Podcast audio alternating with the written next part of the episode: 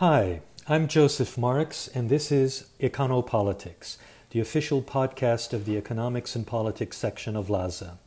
Each week, we engage with section members and professional colleagues working in the region and dealing with many of the same issues that we follow. Our aim is to promote greater dialogue and creative synergy among all. Welcome to today's show. Our guest today is Sarah Maslin, the Sao Paulo Bureau Chief and Correspondent for The Economist. Welcome, Sarah. We're delighted to have you on the show. Hi, it's really good to be here. Thanks for inviting me. Sarah, let's begin with Brazil. Can you describe the Centrão to our listeners and explain what the recent end of the Lava Jato means for the future, say, of Lula, elections, Sergio Moro, judiciary, legislative relations? What, is all, what does it all mean? Okay. I think the first thing is just to um, to unpack that term centrão. So uh, is the word for center plus the ão, which uh, which means something is kind of big, but also often something is uh, kind of ambiguous. And so the the centrão means the big center, uh, but it's what's used to refer to a group of political parties in Congress, uh, particularly in the lower house of Congress, but these parties exist in, in the Senate as well, that are um, ideologically kind of difficult to pin down and often will change their positions on a given issue based on what is more convenient for them. And these are really traditional parties in Brazil that uh, thrive in, in places uh, where they use funding public money and sometimes donations to to get votes and use those votes to uh, you know get into the political system and and then kind of get things done. And and and there's this whole sort of churning system of of how it works. Um, and I guess I mean one of my first stories here in Brazil was going to um, to the state of Alagoas in the northeast, and uh, and to a little town uh, named uh, Murici, which was the the place of the Calheiros clan, a, a very powerful politician named Renan Calheiros, and he's from a party called the MDB, which is is sort of not technically right now considered a central party, but it, it's a, a big and powerful party that sort of you know you've got some states where this party will support the left and some states what will support the right. And uh, and it often kind of does deals with the same central and so i guess for me one thing um, you know that i learned in the, in trying to understand what the same central is is uh, you know the role of, of kind of, of money in, in brazilian politics and how, how difficult it can be for a voter when there's i think now about 30 different parties in Congress. And so when you're voting, um, it can be really hard to know exactly what this party represents. So, um, you know, that's where the money comes in because it's, you know, it's the person who's out there with the good slogan or the person who's well known in the community already or the person with, you know, offering the bags of food. Um, and so this is, I guess, relevant now because Bolsonaro was elected um, in 2018, promising to do away with this kind of opportunistic uh, politics here in Brazil and Brazilians were upset about about massive corruption scandals, but they were also just upset about uh, politicians not being able to make things better. Crime rates were really high. The economic crisis was still hurting, and they started to blame politicians. I think in a in a kind of unprecedented way, especially because of the corruption that had um, that have been revealed by the Lava Jato scandal. So Bolsonaro comes in, says he's going to sweep things up. He's not going to kind of do dirty dealings with this central politicians. And um, I mean, fast forward, we can get into kind of the causes uh, of why that's changed. But now he has just basically, you know, firmed uh, an alliance with these central parties, helped to support and get elected uh, to central leaders for the head of the Senate and the lower house. And this is all happening at the same time as, as the kind of quiet end of the Lava Jato investigation. So it's been winding down over the past couple of years after a series of, of political and uh, judicial defeats and was finally officially disbanded a couple of weeks ago. And I was kind of shocked when I first got here in 2018. It was Lava Jato, Lava Jato every single day on the front of the newspaper. And, um, and you know, that the little tiny headline that it had been disbanded was kind of halfway down the newspaper, didn't even have a photo uh, attached to it. And um, I almost missed it. We almost, you know, didn't get our little, we have this weekly page at the front of the Economist where we have kind of major news in each country. I almost didn't manage to get that in on time because I, I, I almost didn't see it. Well, yeah.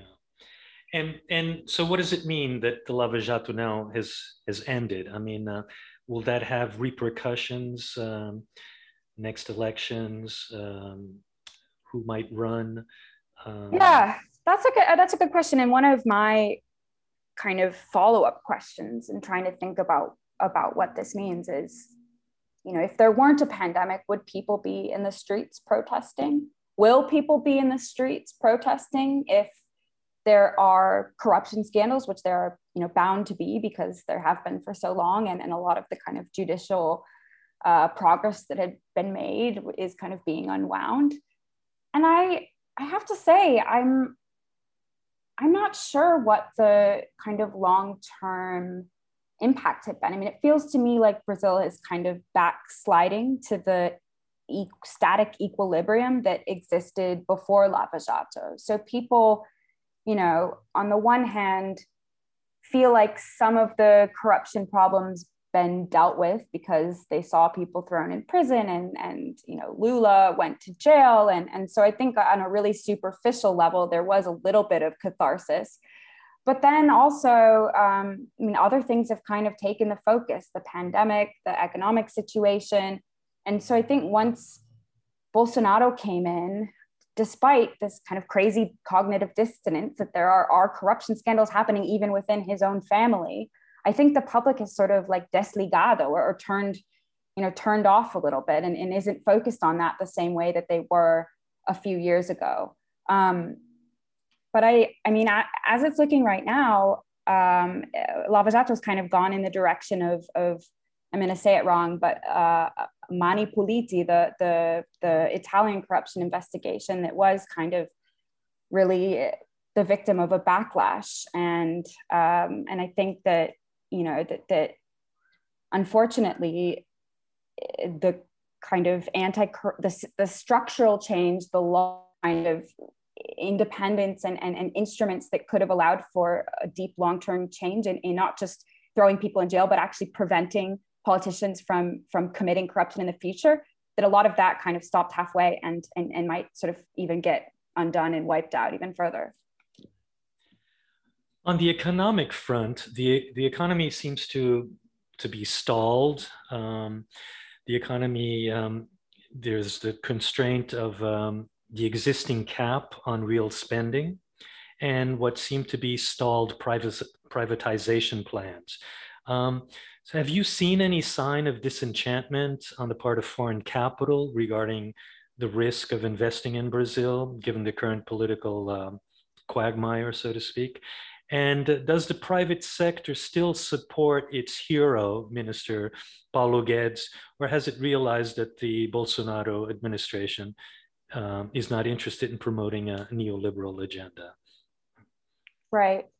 So I think um, I mean, the, the first answer is is you know yes that there if you look at a few kind of indexes from the past um, months and and and years you know you see that uh, foreign investment has fallen that um, you know right now the interest rates everyone thinks that interest rates are going to to go up long-term interest rates have already been rising and and the central bank is sort of set to start raising the the Selic, the kind of um, benchmark interest rate going forward because of this fiscal crunch and the sense that um, you know if if the government's going to keep spending without uh, finding ways to to save primarily by you know snipping some of the privileges that a lot of the most powerful people in, in brazil have including politicians themselves then then that's going to have a cost and that cost is going to be inflation and to avoid that they have to start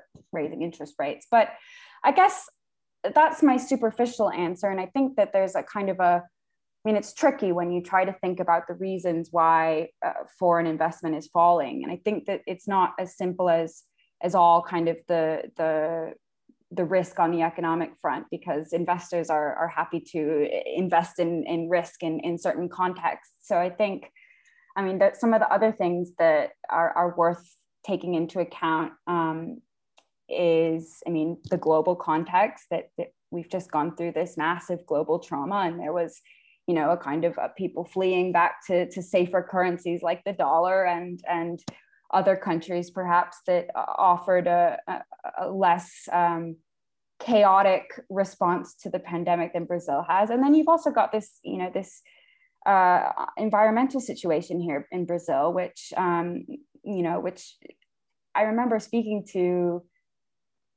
someone from Faria Lima, the you know the kind of Brazil's version of Wall Street, about maybe a year and a half ago, and this person telling me, I think that foreign investors are stopping investing in Brazil partly because of the Amazon and the the kind of fear of the um, the risk in associating with a, a, country that is going so against the norm on the environmental front. And I actually think, I mean, this is a story that I I'd like to get data on that because I, there is that sense you, you hear that from people. Um, and you know, if you get a kind of an, a political analysis or economic analysis report, they will mention this as a factor. Um, but how much each of these factors weigh is is really tricky. Um, which is why I think, I mean, it's, it's much easier to just kind of look at what's going on within Brazil and Brazilian investors, who are most of the investors in kind of the stock market. And so you can see the movements last week Bolsonaro got rid of the head of Petrobras and indicated that he was going to start kind of going in a more populist economic policy direction and the stock market fell and the dollar went up. And then a couple days later he you know he he kind of said well no actually this is what we're going to do. We're going to pass through this this bill into congress that'll allow us to save. And so then the stock market went up again and the dollar went down. And so you do see that i think you have to take a, a bigger picture and a, a long a more kind of zoomed out longer term look. And and on that front there are reasons to worry. And I think, um, you know, I think what happens with Paulo Guedes will probably be, you know, the, the prime thing to watch in um, in coming weeks and months. He's he's kind of signaled that he's unhappy. Whether that signal of him being unhappy is picked up by the president and and the kind of Centrão, and they realize that they have to kind of at least do the minimum of, of Guedes's kind of pro-market agenda to keep him from leaving, which would really be chaos, or whether he throws up his hands and leaves, I think that's going to be a, a, really important thing going forward, both economically and in terms of, um, of Bolsonaro's chances in 2022. You, you spend your days talking to people and in previous time actually meeting with them. And you probably come across a lot of stories that don't make the headlines, but I'm looking to see if you've got any bright spots to share with us about uh, the future of the country, given this grim scenario of COVID and everything else.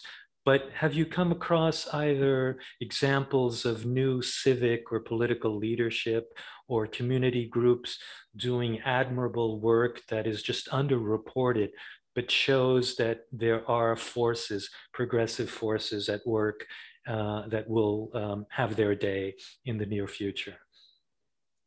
Yeah, um, I mean, I guess I have uh, three things to mention. I'll be brief on on all of them because I I kind of I don't want to suggest that any one of these things is is the one thing that will kind of turn things around. But these are I think that part of what I, I guess I'm trying to get across by talking about three things is that it's really fragmented, and so these are three things that I think you know could make a difference. That said. Um, it's overwhelmingly depressing. So here's the three things. Um, one of them is that there, in the last um, election cycle in, in 2018, there are kind of a handful of new young politicians who were elected into Congress with a very different idea of what it is to be a politician and a, a policymaker. Uh, I guess maybe that's the difference is that they're they're really focused on on being a policymaker more so than on the kind of negotiating and, and uh, dealing part of, uh, of politics. And so I'm, I'm thinking about, um, you know, one lawmaker named Tabata Amaral, who's from here in Sao Paulo, Felipe Rigoni, who's I, I, believe from Rio Grande do Sul, um, and and these uh, these politicians are kind of doing things a bit differently in that they uh, are willing to go against their parties because they believe in something. And Tabata actually got kicked out of, of the of the PDT that uh, Ciro Gomes's party that she was a part of because she voted in favor of pensions reform.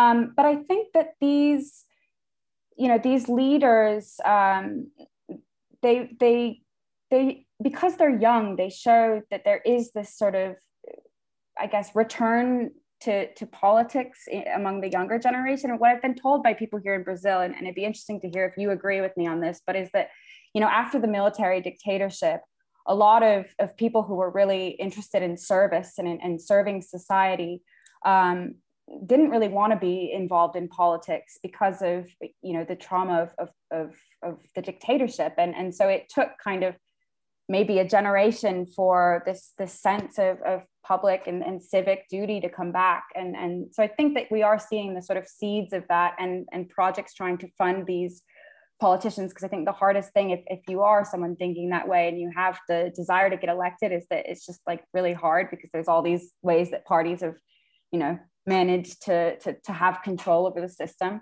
Another seed just uh, really quickly is um, esg funding has just totally exploded in the past couple of years, or maybe even just the past year, um, partly, and this is really interesting, as a reaction to Bolsonaro being so uh, against the tide on on the environment, and uh, and so you've seen a lot of companies in Brazil actually embracing ESG. I think in a way probably to make you know to save their own reputations, but that also has some uh, potentially uh, useful opportunities in, in terms of environmental protection in the Amazon and, and generating carbon credits and, and just there, there's a lot more kind of feeling of, of it's not just the NGOs and the environmentalists anymore. You're seeing business leaders in Brazil also fighting to try to change what's going on. And, and I'm working on a story right, right now on this, and it'll be interesting to see kind of whether the US change in US government is able to um, kind of pressure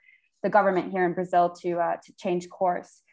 And um, yeah, I mean, I guess the last thing that I was really impressed by during this pandemic was the the way that indigenous groups and indigenous leaders in in different parts of Brazil to organize um, to lobby most local governments to get support during the pandemic and so i guess I mean, the dark side and the sad side of the story is that the federal government was so completely useless that it you know, blatantly ignored orders from the Supreme Court to provide uh, medical care and, and kind of barriers to protect Indigenous communities.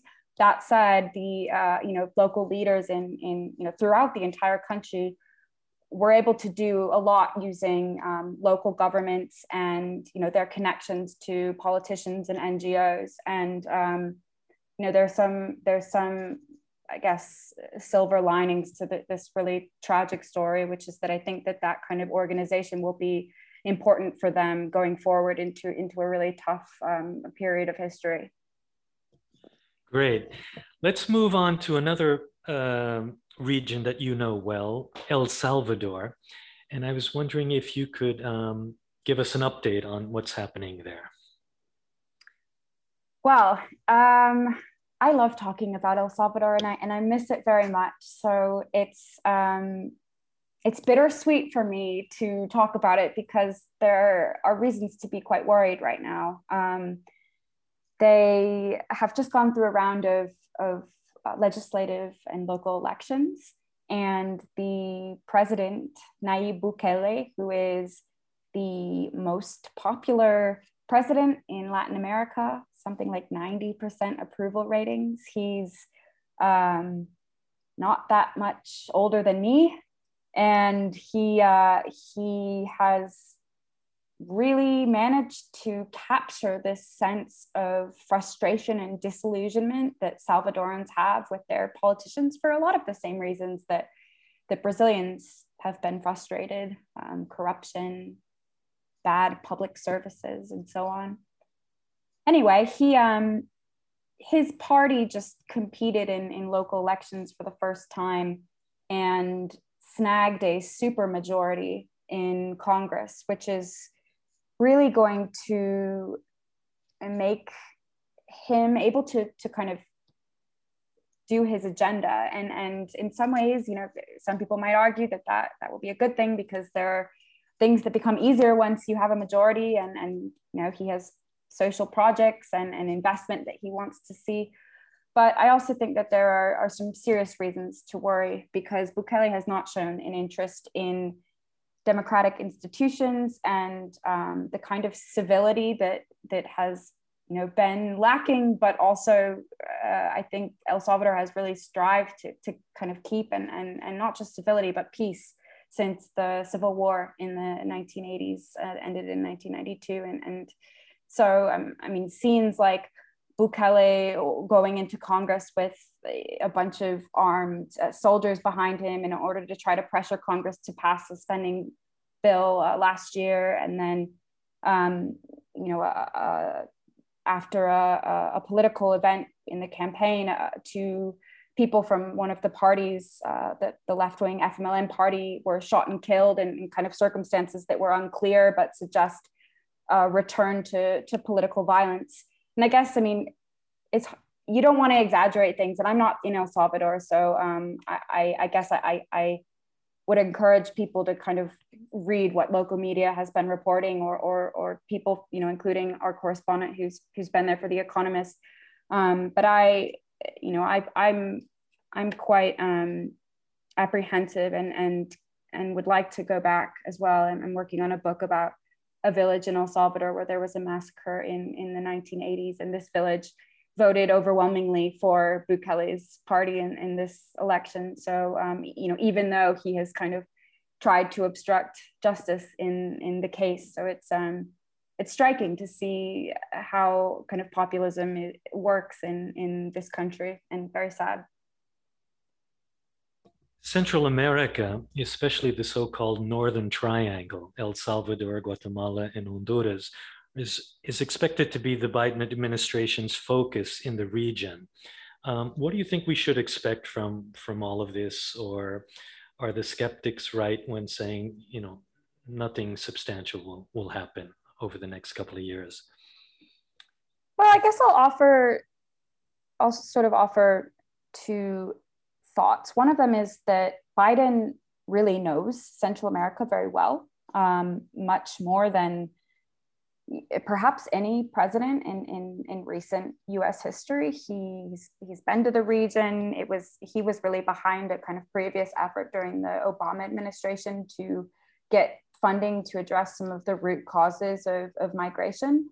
And he my understanding is it, it, was kind of him also who managed to convince the the guatemalan ex-president uh, to to keep the CICIG, this this international uh, UN sponsored corruption investigation unit in in power. And, and the president at the time wanted to get rid of it. And and Biden I guess made a call and said listen you know, this is not going to be good if you get rid of it. You are not you know the US isn't going to like that they kept the the task force and it ended up um, you know exposing massive corruption by that president. And he was uh, you know he was forced to I think he was forced to resign or, or he was um, he was booted out.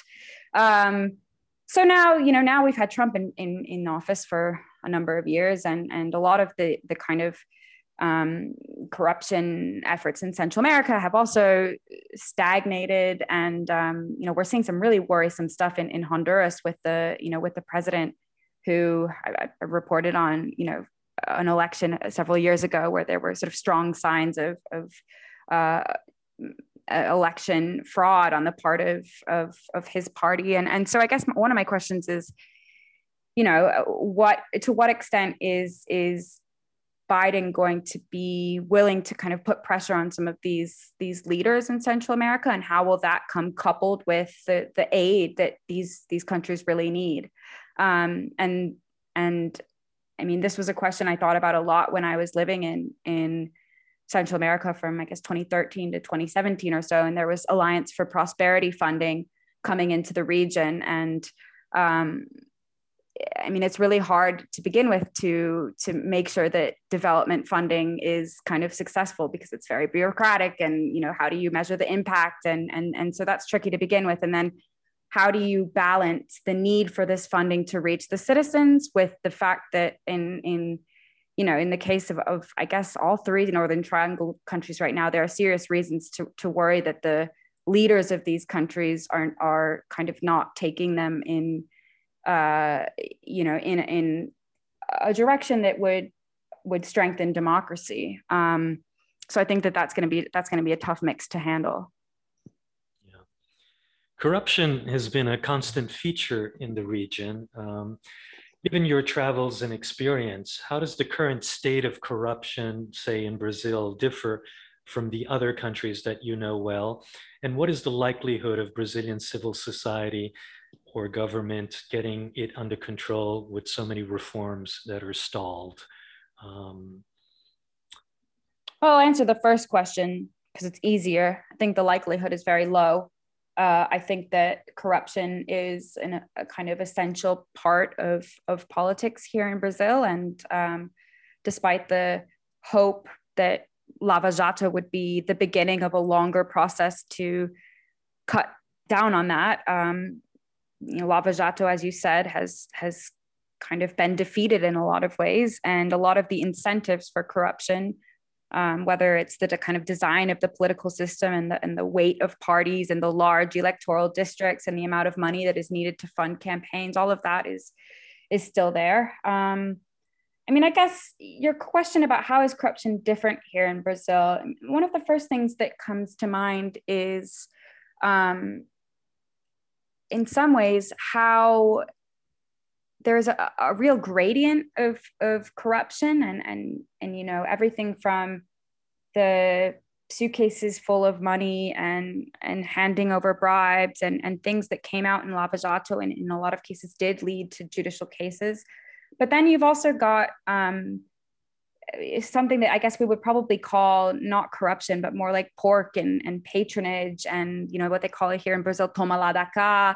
Um, you vote for this bill, I will uh, free up this bit of the budget for you to go and take home and, and build uh, this in your local town. And all of that is, is necessary in projects. If, if we didn't have that, then, you know, towns in, in less kind of central places in the country would, would probably never get the infrastructure works that they need. And this happens in the US as well. But I think in Brazil, the, there's a really, there's a gray line between these two different kinds of money and and politics uh, and and and so often um, you know I think often one of the things that that has been hard I guess sort of politically and, and, and judicially has been to to try to separate and and and decide where the line is going to be in Brazil and and um, and I see that I guess more more here than I do in in Central America. I mean, perhaps because there's just so much more money here in Brazil. Both the government has more money and businesses have more money. So there's more just like sloshing around.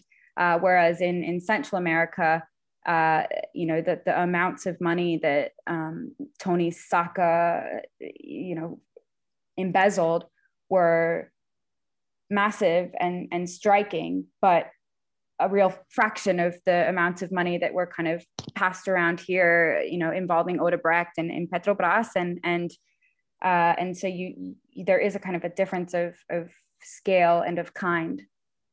Right.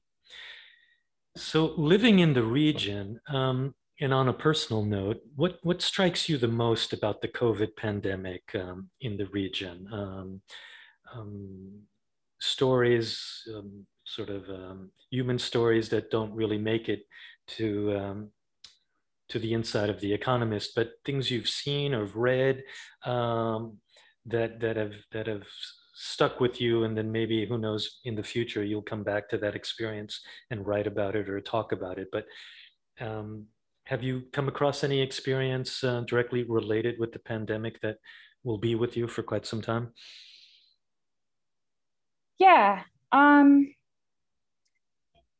well I, I guess uh, one thing that i have been thinking about a lot lately is the city of Manaus in the Amazon. And, and this is, you know, something that we have written about. It has made global headlines, but I think um, the reason that, that it's so kind of striking for me is, is Manaus was, you know, the first city to have its hospitals break down and and and you know not be able to have people and people were dying in in river boats trying to get to the hospital and dying outside the hospitals. And and this all happened way before the rest of Brazil was feeling the pandemic.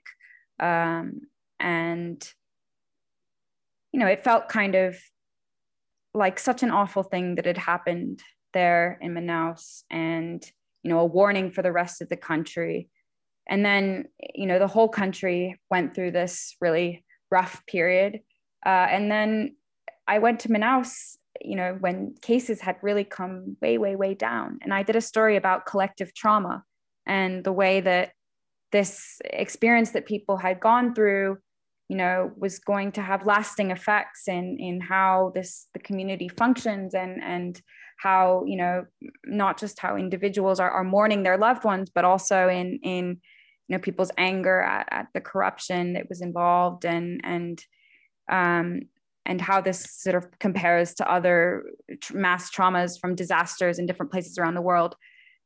And then you know i kind of left manaus feeling heartened because um, i had seen some of the organizing. I was speaking about uh, about an indigenous uh, neighborhood in manaus where a local nurse was um, you know took it upon herself basically to try to protect people and isolate people and educate people and and lobby the city for resources. And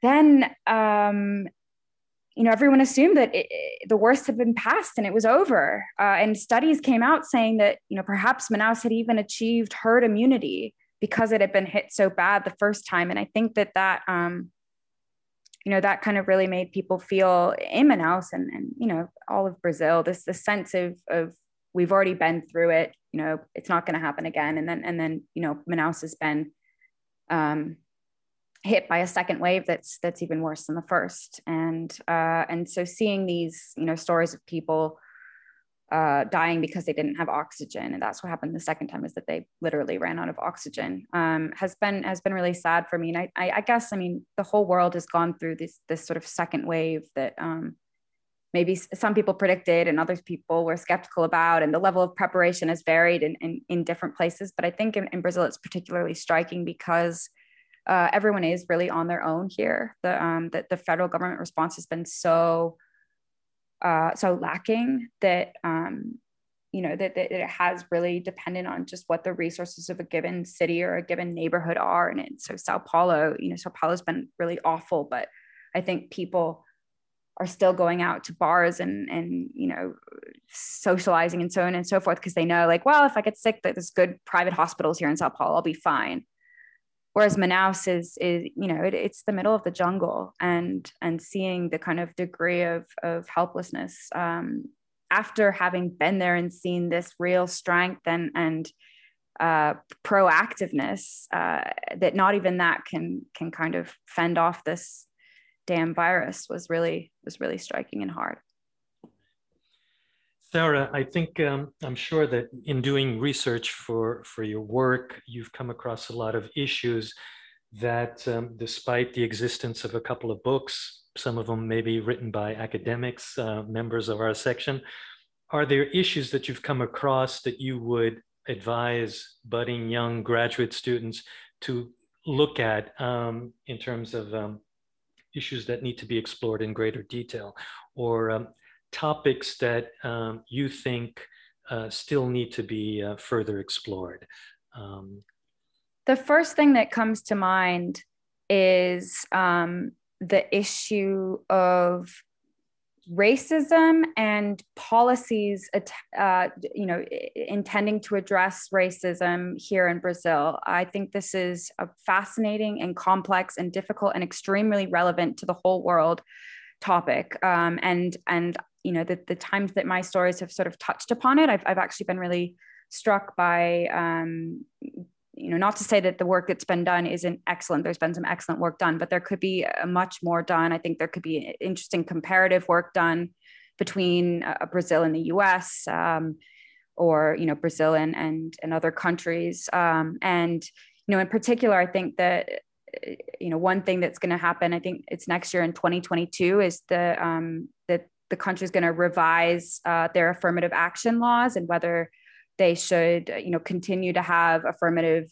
uh, affirmative action or, or, preferential admission to federal universities which a lot of states have then kind of used for state universities as well. And so that there's going to be i imagine a, a real kind of big societal uh, conversation going forward. And, and i'm sure you know politicians will try to influence it and and you know different kind of power uh, structures will try to influence it. And you'll also see you know kind of grassroots campaigns. But I, I, just think this could be a really interesting area to kind of try to look at. And and i'm sure there's a lot of, of data as well um, into you know what what changed. And and um, i could imagine combining that data with kind of interviews with people who are involved and and getting something really cool out of it.